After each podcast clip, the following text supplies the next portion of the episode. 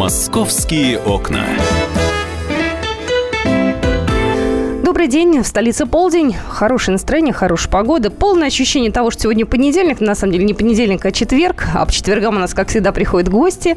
Поэтому через мгновение я представлю нашу сегодняшнюю гостью, представителя полиции.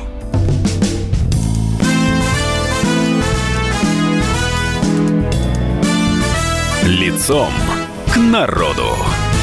Итак, сегодня на студии Татьяна Александровна Орешкина, подполку, а, полковник полиции, заместитель начальника управления организации деятельности участковых уполномоченных полиции и подразделений по делам несовершеннолетних. Здравствуйте, Татьяна Александровна. Добрый день. Добрый день. У нас сегодня в студии Александр Газа, специальный корреспондент Московского отдела комсомольской правды. Саша. Добрый день. Добрый день. Мы сегодня поговорим о наших детках, вот понять бы, с какого момента э, детки уже в случае каких-то ЧП топают к вам? С какого момента уже все? То есть, если, например, произошло какое-то ЧП, извините, не дай бог, в детском саду, это в как раз подразделении по делам несовершеннолетних или еще нет пока? Ну, это, наверное, всегда подразделение по делам несовершеннолетних. Другое дело, каковы последствия этой встречи. Понятно, что с ребенком из детского сада, в общем-то, мы не будем работать как с теми, кто достиг большего, более старшего ну, то есть, возраста. Это от 12 или 14 лет? Ну, или? почему? Это и 10 может быть. Не, а там есть какая-то четкая быть. вот возрастная? Нет, совершенно четкого, четкой такой позиции нет. Это уже позиция там для направления в какие-то спецучреждения. Четкого возрастной, поли, возрастного такого критерия нет, но, сами понимаете, работать там с 3-4-летним ребенком, но там должен работать специалист-психолог, на мой взгляд. Ну, а какие обычные истории? С чем к вам попадают эти дети? Что они такого на, на, натворили? Нет, ну, самое Может быть, есть тенденции, самое да? классическое – это драка, безусловно. Драка в пределах школы, да? В пределах школы, в пределах улицы. Вот на самом деле мы буквально месяц назад обсуждали в эфире программы «Московские окна» две истории. Они произошли одна за другой. Э, дети, драка в раздевалке. В одном случае э, сломанные руки у мальчика. Причем самая интересная формулировка такая. Э, они возились в раздевалке. Как мне кто-то из юристов сказал, так они просто играли. Вот. В результате игры у парня сломаны обе руки. Там детям лет по 11, по 12. Мальчик в больнице. Кому писать претензии? Мама пошла заявление в полицию написала. И на этом наша история, как говорится, закончилась, потому что мы не знаем, что было потом. Вот э, если вы про эти истории вспомните, они были не так давно, это было, кстати, на, западе, на юго-западе это было, как раз вот недалеко как раз от моего района. Нет, это было на западе, если не ошибаюсь. Ну да, где-то вот в этом районе. И сломанные руки был только первоначальным диагнозом. А потом? Потом, ну сейчас вот я не готова сказать, чем закончилось, мы ждали экспертизы, но, насколько я понимаю, речь о сломанных руках не идет. То есть исключительно То есть какие-то внешние гиперболизировали при э, каком-то первом ну, осмотре? При первоначальном обращении угу. было очень непонятно. Я руки ребенка, фотографии рук ребенка видела. Конечно, там о переломах, на мой взгляд. Ну, я но, не врач, я не могу ну, судить, смотрите, мы ждали заключения. Ладно, бог с ним сейчас с частностями. Вот произошла такая история. Да? Подрались два ребенка, один пострадал. И, и, и что? Какие тут меры при, применишь? Вот в советское время там пугали всех. Поставить тебя на учет в комнату милиции. Это все, это был ужас, да, а, крайняя степень падения для мальчика. Детская да, комната милиции, при, помните, приличного, да? Ну да, а сейчас вот, мы вот по-другому называемся. Какие, та, какие же, методы та же форма учета сохранилась сохранилась форма учета у нас в подразделениях по делам несовершеннолетних, сохранился учет в комиссиях по делам несовершеннолетних при э, муниципалитетах, управах районах. Более жесткие меры, ну, это помещение Центр временного содержания, помещение спецучреждений закрытого типа. А за что, кстати, ребенку могут поместить какие-то специальные учреждения? За что? Что такого он должен сделать? За совершение преступления. А какого преступления? Либо, достиг, либо вот он достиг возраста это... любого преступления. Все, что уголовным кодексом трактуется как преступление. С какого Варианта два. Либо он достиг возраста, либо он не достиг возраста. Центр временного содержания и специально учетно-воспитательная школа закрытого типа и училище закрытого типа можно поместить и до достижения возраста уголовной ответственности. Вот, кстати, сообщение от Артура пришло. Э, вопрос эксперту. Если можно, допустим, восьмилетний ребенок совершил умышленное убийство, какие действия полиции, чем все закончится, ну, в стандарте, ну, так скажем, да, в традиционной практике, если мы не берем какие-то там смягчающие обстоятельства, а ведь правда? Ну, это полномочия не полиции, это полномочия Следственного комитета расследование таких тяжких преступлений, преступлений, совершенных несовершеннолетними, тяжких, особо тяжких преступлений. Что касается мер воздействия, ну, э, фактически это возможности помещения в спец учреждения восьмилетнего ребенка, ну, фактически нет, насколько я помню, там с 9 лет. Ну, в силу разных особенностей. То есть фактически получается, что он, да, будет он состоять на учете в комиссии по делам несовершеннолетних, будет стоять на учете у нас в органах внутренних дел. С ним будет обеспечиваться определенный уровень работы психолога или нового специалиста в зависимости от конкретного ребенка и условий его проживания, окружения. Ну вот смотрите, эм, все-таки для того, чтобы понять, вы, вы, вы немного говорите такими вот фразами, может быть, немножко юридическими, не, не, не до конца. Вот смотрите, подрались, угу. предположим, сломали руки. Что будет этому мальчику, который Виноват. превысил, так скажем, да? Если он достиг возраста уголовной ответственности, его привлекут лет. к уголовной ответственности. А если нет? 14 лет. 14 лет – это по тяжким преступлениям. То есть надо квалифицировать угу. степень причиненной тяжести вреда. Ну, я говорю юридическим языком, да. Ну, угу. то есть в зависимости от того, какова степень тяжести согласно заключению эксперта. Если он не достиг возраста, выносится постановление об отказе возбуждения уголовного дела. По нему, как я уже сказала, он и ставится на учет. Потом на комиссии по делам несовершеннолетних может рассматриваться вопрос о помещении его в центр временного содержания, который у нас в Москве есть, или в спецшколу закрытого типа. А что они из себя представляют? Два этих места? То есть вот э, школа Это место временно... Типа. Школа в школу помещается только по решению суда. Угу. То есть это вот выносится постановление об отказе, материал рассматривается на КДН. Если комиссия поддерживает ходатайство, идет ходатайство в суд, и суд принимает решение. Либо этот ребенок остается в семье и в обычной школе, либо с учетом того, что он совершил и особенностей его состояния и поведения, целесообразно изолировать его от школы и поместить в закрытое специальное учебно-воспитательное учреждение. То есть какое-то время он не общается с, не До с родителями? Лет. До нет, он может общаться с родителями. То он есть, ходит есть... ночевать домой? Нет, или? нет, нет, угу. нет, нет. Домой его даже не отпускают ночевать? Нет, это Безусловно, это не колония, угу. это школа, но школа закрытого типа. В городе Москве она тоже есть. А угу. где они у нас в Москве находятся? В Москве даже центр временного содержания находится на северо-востоке, школа закрытого типа сейчас находится в Южном округе. А за время вот э, вашей практики в прошлом году сколько было детей в такие школы отправлено? Ну, школа закрытого типа, она у нас рассчитана на 15 человек. Маленькая такая. Она была больше, но... Оптимизация. Но и она не наполнялась у нас никогда. Это очень угу. непростой. То есть там есть определенные а 15, ограничения по здоровью. 15 человек, они же разного возраста. Как они там учатся? То есть ну, возраст примерно, то есть уроки? они возраст, э, ну, как правило, то есть это от 13 да, до 17 угу. лет. Они получают обучение. У них есть заключенный договор со школой. Так, а первое вот э, ЦВСНП. учреждение? Да. Это наше учреждение. А может это аббревиатуру как-то? Центр временного содержания несовершеннолетних правонарушителей. Это ага. типа изолятора? Да. Он угу. находится на Алтуфьевском шоссе. Он рассчитан на 50 человек. А, но наибольше помещаются дети, совершившие вот общественно опасные деяния, да, преступления до достижения возраста.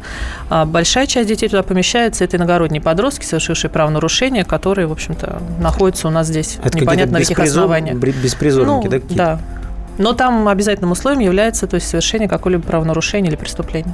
Ну, общественно опасного деяния. И там, как у взрослых, 10-15 суток или, или, или как? Значит, э, по закону там срок звучит как до 30 суток угу. с возможностью продления еще на 15 суток.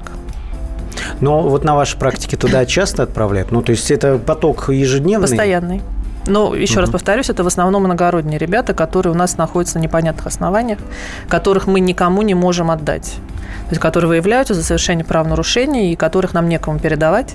Они находятся там, и потом они направляются по месту жительства, переправляются через наше учреждение. С москвичами все в проще, В том числе да? за, грани... Э, за пределы России. А, С бывают москвичами... такие, да? Прям приезжие издалека, издалека? Есть приезжие ну, издалека. Далеко, ну да, наши бывшие, бывшие республики. Да, бывшие Молдова, республики. Украина и прочее. Возим, отправляем.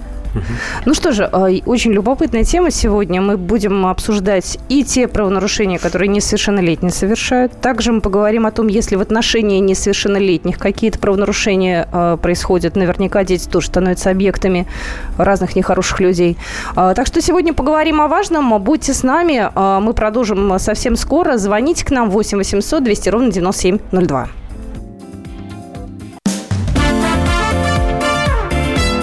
«Московские окна».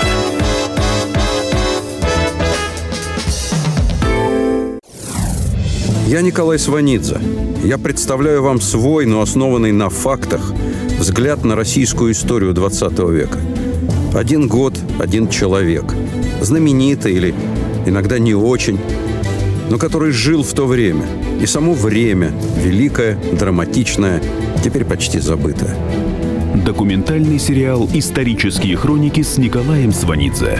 Слушайте каждую среду в 22.05 на радио «Комсомольская правда».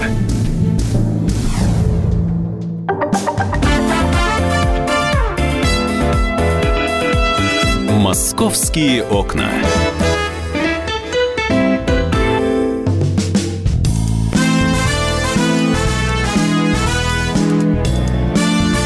Лицом к народу.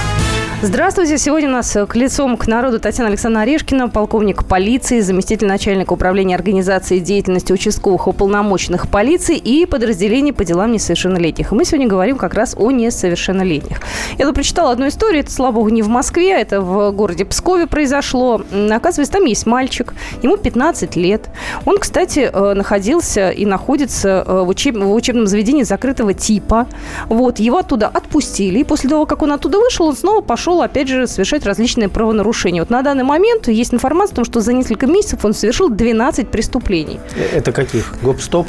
Ну, я, честно говоря, не знаю, какие конкретно, да, тут э, не указывается, но э, я хочу понять, насколько для детей э, мера все-таки такая нахождение там в определенном заведении, либо там, где закрытого типа, где он уже совсем практически изолирован от общества, либо еще какая-то, идет ему на пользу. Как понять, что ребенок исправился? Все-таки э, это же практически ну, 15 лет э, взрослый человек. Ну, это форма профилактического воздействия. Как исправился? Ну, вы знаете, действительно много обсуждений и много вопросов возникает с этим. Но порой это действительно, наверное, является необходимым необходимым действием не только для окружающих, но и для самого ребенка вытащить его из среды, в которой он находится и которая на него влияет определенным образом, и помочь ему, скажем так, себя понять немного с другой, может быть, стороны, путем, к сожалению, изоляции. А там психологи какие-то есть? Безусловно, безусловно. У нашей, у нашей спецшколы, у нее еще есть такое отделение открытое, которое занимается ресоциализацией, работой с подростками, совершившими преступлениями, без помещения в это учреждение. У них есть свои программы работ с обязательным участием, конечно, специалистов-психологов, специалистов-реабилитологов. Угу. В общем-то, ну, программы разные с ребятами проводятся. Понятно, что ну, не сто процентов потом однозначно ничего не совершат. А скажите, а времена изменились, вот отношение к этому институту, так скажем, у самих подростков? То есть, вот, как я уже сказал, если раньше э, попасть в комнату, в детскую, в детскую комнату милиции было это все, это, э, это какой-то уже край за гранью, то теперь это спокойней к этому относятся подростки или нет? Ну, безусловно, по-разному ситуация-то складывается, зависит от подростков, зависит во многом от родителей, от отношения родителей к этому. Те подростки, которые э, хотят быть кем-то в этой жизни, в дальнейшей жизни, понятно, что факт э, наличия учета в органах внутренних дел, он, в общем-то, не самым положительным образом может сказываться. А да? это куда-то есть... идет в биографию, да? Это а, же указывается? Ну, безусловно, определенное время эти данные, конечно, хранятся. Да, он был несовершеннолетним. Но, но знаете, это, вот это, это вот... кто? Это знает об этом только Сейчас же ну, такая знаете, это... тонкая грань вот этой тайны да. о различных статусах тех или иных людей, тем более ну, несовершеннолетних. А, есть э, определенные профессии и учебные заведения, которые требуют автобиографических справок, правильно, и различной угу. информации. В том числе, еще раз повторюсь, и при поступлении в эти институты. Ну, понятно, что это в первую очередь военные, да, МЧС, полиция. А есть формы запросов, на которые будет получен ответ. То есть э, эти органы, ну, вернее, учебные заведения отправляют И там будет запросы. указан профилактический угу. учет. Угу. К сожалению, да, были ситуации, ну или не к сожалению, не знаю, были ситуации, просто есть ситуация, когда при устройстве на работу запрашивается справка из органов внутренних дел работодателем, и в этой справке указывается, да, профилактический учет. То есть частная компания просто хочет знать о своих возможных ну, сотрудниках. ситуации бывают. Ну, да? да, да, давайте Да. вот так конкретно Да. скажем, э, в какие профессии с таким клеймом закрыта дорожка, чтобы, чтобы родители как-то, может быть, и вменяемых детей своих, которые думают уже о будущем, настраивали. Ну, это фактически вся государственная служба, Мгм. независимо от наличия или отсутствия погон. Все же как думают, э, да, там, допустим, я в ФСБ не собираюсь, там, в полицию не пойду. Ну, я, может, чиновником каким-то. Чиновников э, тоже Вся не... государственная Понятно. служба сейчас, безусловно, заинтересована. То есть стоит попасть, дорогие друзья, вот в, в эту систему, не дай бог, конечно, но в ваших руках сейчас остановить как-то, настроить своих детей. Я так понимаю, что вот эта вот э, тяжесть э, в биографию ложится при совершении как небольшого преступления, так и чего-то серьезного, Ну да? вот За еще раз драку. повторюсь, За не всегда может работодатель будет пытаться или разбираться, или э, тоже учебное заведение, что это было. П- Просто есть такой Ну вот момент, и да. Этого Да, достаточно. Да. Понятно, что бывают разные ситуации. Там и при устройстве на работу сейчас этот федеральный закон, который ограничивает э, э, работу в учреждениях, работающих с детьми, людей, имевших в свое время судимости или преследовавших за законом, в том числе в очень давние времена по ряду категорий преступлений. Э, Да, это все обсуждается. Вот есть э, городская межвестная комиссия, на которой обсуждаются такие люди, совершенные им преступления. Но это, ну, сам факт вот этого, понимаете, да, то есть э, тебя куда-то вызывают. Ты должен доказывать, что то, что ты сделал, было очень давно, либо это было ну, что-то такое, на что сейчас уже А ты просто быть... так стоял, ты же сам не дрался, да? Мгм. Ты же рядом просто стоял. А А это очень часто, да. Ну, я думаю, что Это самое частое часто. оправдание. А, Когда а, подростки попадают к вам, как они себя ведут? Они э, наглые, они, э, наоборот, притихшие. Понимают ли они, что это уже серьезно? Или у них есть некая бравада? Вот мне интересно, как себя ведет подросток, которого приводят к вам, да, в полицию, в специальный кабинет, и он садится, и приходится ему уже писать некие Очень по-разному. документы. Очень по-разному. И я уже говорила и повторюсь, что во многом это очень сильно зависит от отношения и от манеры поведения отношения к жизни в семье этого ребенка. Знаете, если, ну, в обязательном порядке, когда доставляется подросток, вызывают своего родителя. Да. Да. И если следом приходит родитель, который ведет себя определенным образом, ну, мы прекрасно понимаем, как будет вести себя ребенок. Они вместе сидят в кабинете, э, ребенок и родитель, не по Безусловно. очереди. Безусловно. Ребенка должны опрашивать, выяснять какие-либо обстоятельства. Если это не касается каких-либо противоправных действий со стороны родителей, а иной ситуации, безусловно, ребенок находится вместе с родителем. Чаще всего э, на преступления, так скажем, идут и попадаются, э, так скажем, маргиналы, да, люди из неблагополучных семей и так далее, либо это, э, так скажем, обычные семьи, иногда где-то даже с достатком выше Вот среднего. так бы я сказала 15 лет назад, когда на службу только пришла вот в это подразделение. Тогда казалось, что да. Но у все- нас-то все есть ассоциация, что все идут исключительно все алкоголики пьяницы и наркоманы. алкоголики. Да нет, к сожалению, нет. Посмотрим на Мару Багдасарян, да, понимаем, что там достаток выше среднего, наглость там зашкаливает. Я уж не знаю, как она училась в школе, кстати, может, есть у вас Такие к какая вам информация? Не могу часто, сказать. ну, представители золотой, так скажем, молодежи. Но Ну, они, еще же, молоденькие они же совсем. есть. Золотая молодежь. Есть разные, и такие попадают. Но еще раз повторюсь, и родители эти реагируют по-разному. И родители вот таких детей реагируют по-разному. А как они реагируют? Пытаются откупиться, сказать, что он не виноват, он тут ни при чем? Ну, чаще всего, ну не чаще всего, зачастую, да, это либо не то, что откупиться, это угрозы в адрес. То есть не то, что Связи. угрозы воздействия, да, а угрозы какие-то, что, в общем-то, Снимут а, вас воздействие адвокатами, знакомыми.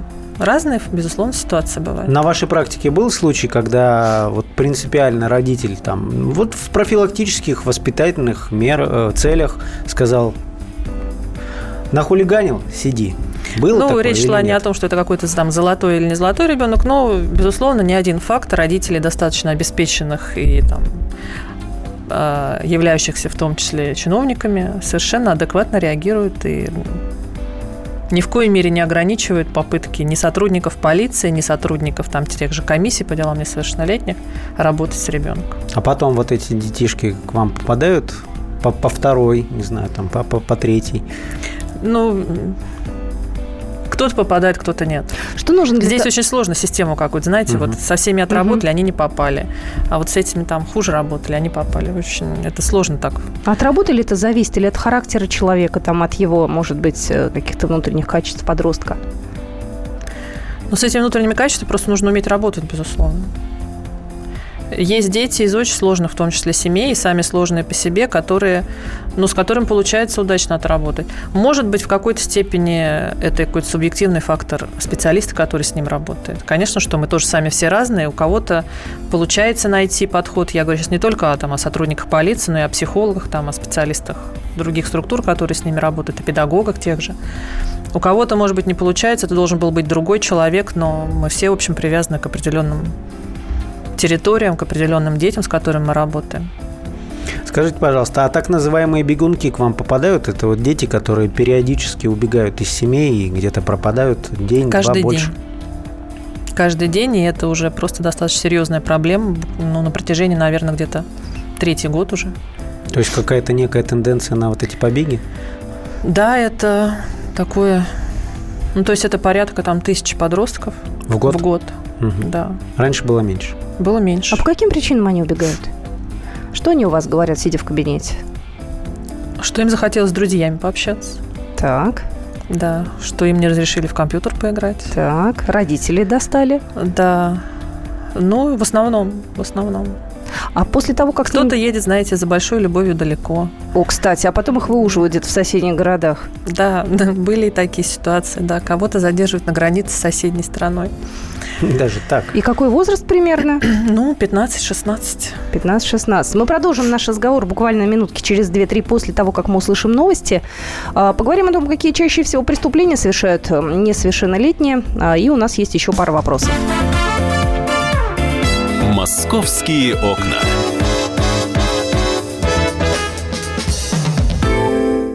Мигранты и коренные жители. Исконно русское и пришлое. Культурные конфликты и столкновения менталитетов. Пресловутый НАЦ-вопрос встает между нами все чаще и острее. Ставим его ребром на радио «Комсомольская правда». Программу «Национальный вопрос» слушайте каждую пятницу после 7 вечера по московскому времени.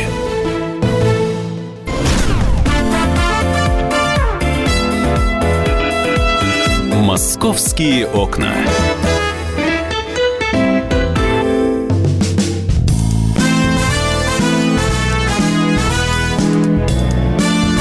Лицом к народу. Сегодня у нас э, в студии гость Татьяна Александровна Орешкина, полковник полиции, заместитель начальника управления организации деятельности участковых уполномоченных полиции и подразделений по делам несовершеннолетних. У нас сегодня в студии Александр Газа, специальный корреспондент московского отдела. Вот э, я же знаю, Саша у нас занимается достаточно плотно, э, так скажем, потеряшками, да? И среди людей, которые теряются, очень часто бывают те самые бегунки. Дети, которые убегают из дома, потом слабых находятся, либо их находят, принудительно приводят домой. Вот у Паши, э, в смысле, у Саши есть вопрос, я знаю, относительно Да, таких. хот- хотел бы прежде всего уточнить. Вы сказали около тысячи случаев Ну, в год. порядка таких. 1100 вот было это за прошлый год. 1100 побегов или реальных детей? Потому Детей. Что... То есть некоторые из них по несколько раз. Это такие серийные бегунки. Ну, есть дети, которые уходили там по 10 раз, может быть. Ну, это ну, за год сложно сказать, что за год 10, но за, Мгм. там, за два года, да, может быть, 10. А какие самые удивительные истории вот нахождения таких э, детей? Где, где они? В каких, причин каких- пропадания, да. То есть любовь, вы сказали об этом. Любовь, любовь, да. А, не знаю, ну, действительно, был, был случай, когда девочку нас задерживали на границе. Она вот куда- куда-то ей, куда-то душе рвалось. А, Были случаи, когда девушка пришла в свадебном платье в отдел полиции, сообщив, что она вышла замуж. То есть не ищите меня. Она совершенно, да, достигла возраста, в котором может выйти замуж. И, ну, это вот ситуация, то есть непонимание с родителями, конфликта с родителями, какого-то такого вот напряженных отношений и несогласия. В семье зачастую, конечно, именно это становится причиной из-за того, что ребенок уходит из дома. Ну вот смотрите, мы говорили о том, что если попал человек на учет, потом э, это может аукнуться. Здесь это не регистрируется, это же не нарушение какое-то, это просто как-то часть биографии. Ну, безусловно, в первом случае, когда ребенок ушел из дома, там была какая-то причина, мы не будем там ставить его на учет, да, просто ну, какая-то будет проведена беседа. Мы единственное, мы в обязательном порядке информируем комиссию, чтобы там э, было понимание о том, что с семьей, может быть, стоит поработать органам социальной защиты или тем же комиссиям, или психологам. Школа должна привлечь, может быть, психолога, чтобы поработать с семьей. Когда факт повторяется, то, в общем-то, ну, практически во всех случаях сейчас мы стараемся детей ставить на профилактический учет, как вот у нас есть такое понятие, знаете, как э, заиное антиобщественное поведение. Угу. То есть его же что-то провоцирует на эту ситуацию. Одно дело, когда это связано с какими-то проблемами и непониманием со стороны родителей, как надо с родителем работать. Есть и такие ситуации, когда в выявленном факте ухода ребенка выявляется, понимается, что проблемы в семье, и на учет ставится родители. С ним же мы тоже работаем. Угу. Не ребенок, а именно с родителем, когда есть понимание, что это, в общем-то, причина именно в родителях. А в иных случаях, еще раз повторюсь, вот это вот понятие антиобщественных действий, то есть ребенок систематически уходит из дома, где-то бродяжничает, непонятно чем занимается. С такими детьми мы тоже работаем. Но вот этот факт, он в биографии где-то остается? Если ничего больше не натворит, то угу. нет. Угу. Знаете, я хочу перейти сейчас э, к шумной истории. Да. А, сегодня, кстати, у нас в студии будет вечером Диана Шурыгина, та самая героиня ульяновская. Э, историю это обсуждает вся страна, и она, кстати, сегодня к нам придет в 6 вечера. Сама, с родителями. Вот. Э, будет у нас прямой эфир. Я очень надеюсь, что она не передумает. Там за час до эфира ее очень ждут здесь. Слушатели хотят задать вопросы. Но вот если эту ульяновскую историю с Дианой Шурыгиной, с этим изнасилованием перенести сюда к нам в Москву, вот в вашей практике аналогичные истории происходили ли? Было ли такое, что к вам приходили родители, говорили, мою дочь изнасиловали, ей 15-16 лет, да, и это, естественно, бралось бы под контроль. То есть эта история, насколько она у нас типична вообще в Москве и в стране в целом? Ну, понятно, что эта история не единична совсем. То есть факты, когда обращаются родители с заявлениями, имеют место быть эти факты, ну, сказать, что это вот там постоянно, ежедневно, безусловно, нет, но факты есть. И результаты проведения проверок по этим фактам различны. Но опять-таки повторюсь, что это компетенция Следственного комитета, но, безусловно, наши сотрудники, сотрудники внутренних дел работают по этим, по таким ситуациям. А, да, 15, 16, 17 лет. Ну, у нас есть ответственность за вступление, скажем так, в половые отношения с лицами, достигшими 16 лет, но здесь я не говорю о насильственных действиях, да, и угу. об изнасиловании, здесь это уже речь совершенно о другом. Вот, и, ну, в общем-то, далеко не всегда оказывается, что это было изнасилование – далеко э, бывают случаи, безусловно, когда этого факта не оказывается. Бывают, конечно, и случаи изнасилования и совершения преступлений в отношении подростков. Вот многих, э, многие обвиняют родители Дианы Шурыгиной и саму девушку в том, что она пошла, так скажем, до конца, что она написала заявление, что она этого парня, как говорят, посадила. Вот э, как чаще всего такие истории заканчиваются? Да? Начинается ли давление с одной стороны на другую? Забирают ли это заявление? Вот как часто вообще такие истории доходят до своего логического завершения? Потому что здесь у нас апофеоз, прям все от начала до конца. Вот. Э, это Ульяновск, у нас Москва. Ну, еще раз повторюсь, в общем-то, расследованием уголовного дела мы не занимаемся, в частности, наша служба. А вот. А то, что касается логического завершения, ну, на мой взгляд, сейчас чаще, чем это было раньше. А почему люди стали принципиальней?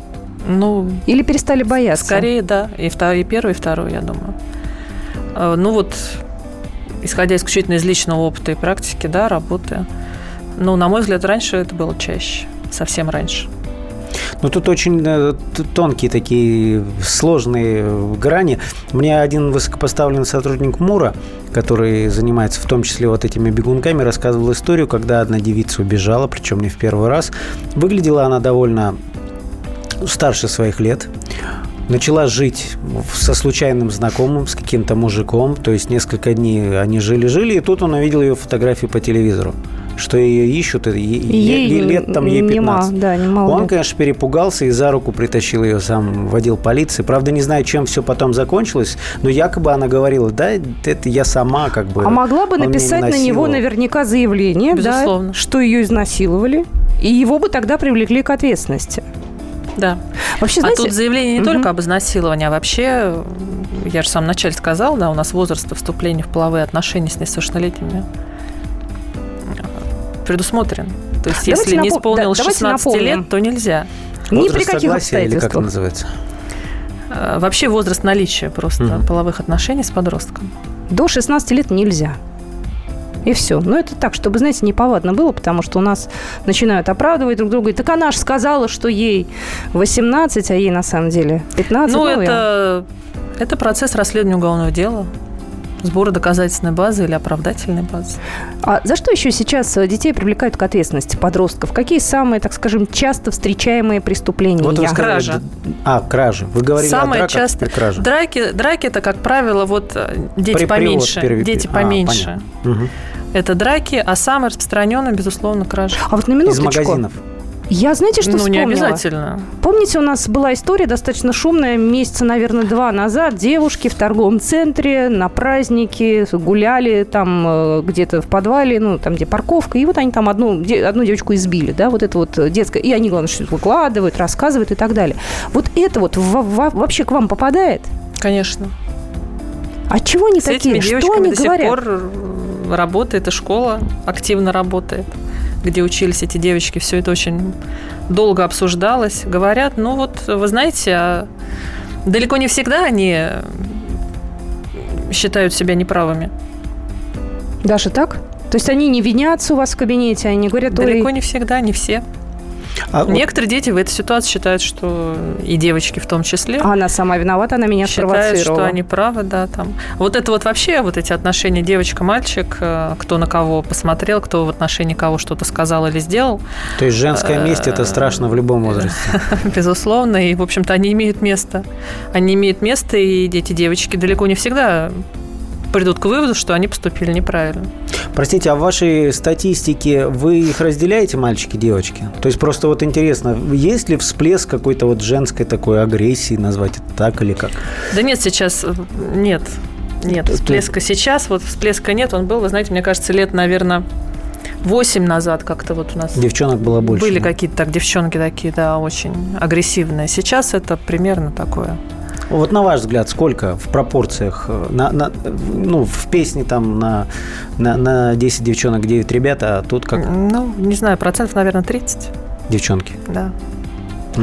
Я буквально по хронологии хочу поинтересоваться. Сейчас у нас весна, наступит лето, будут каникулы. Чаще всего дети когда к вам попадают? В какое время года, так скажем? Есть ли какая-то Не связь? привяжем, нет, не То привяжем. есть в каникулы не становится их больше?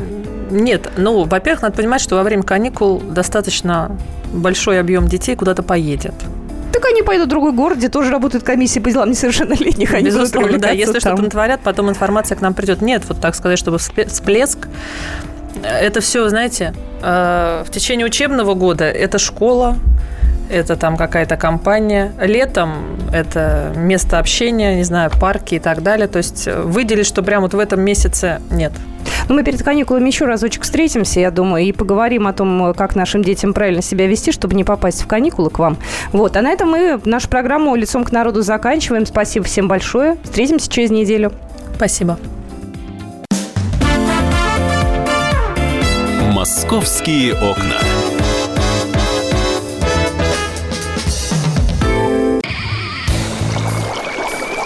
Кипит! Кипит! Снимай скорее! Э, а чего снимать-то?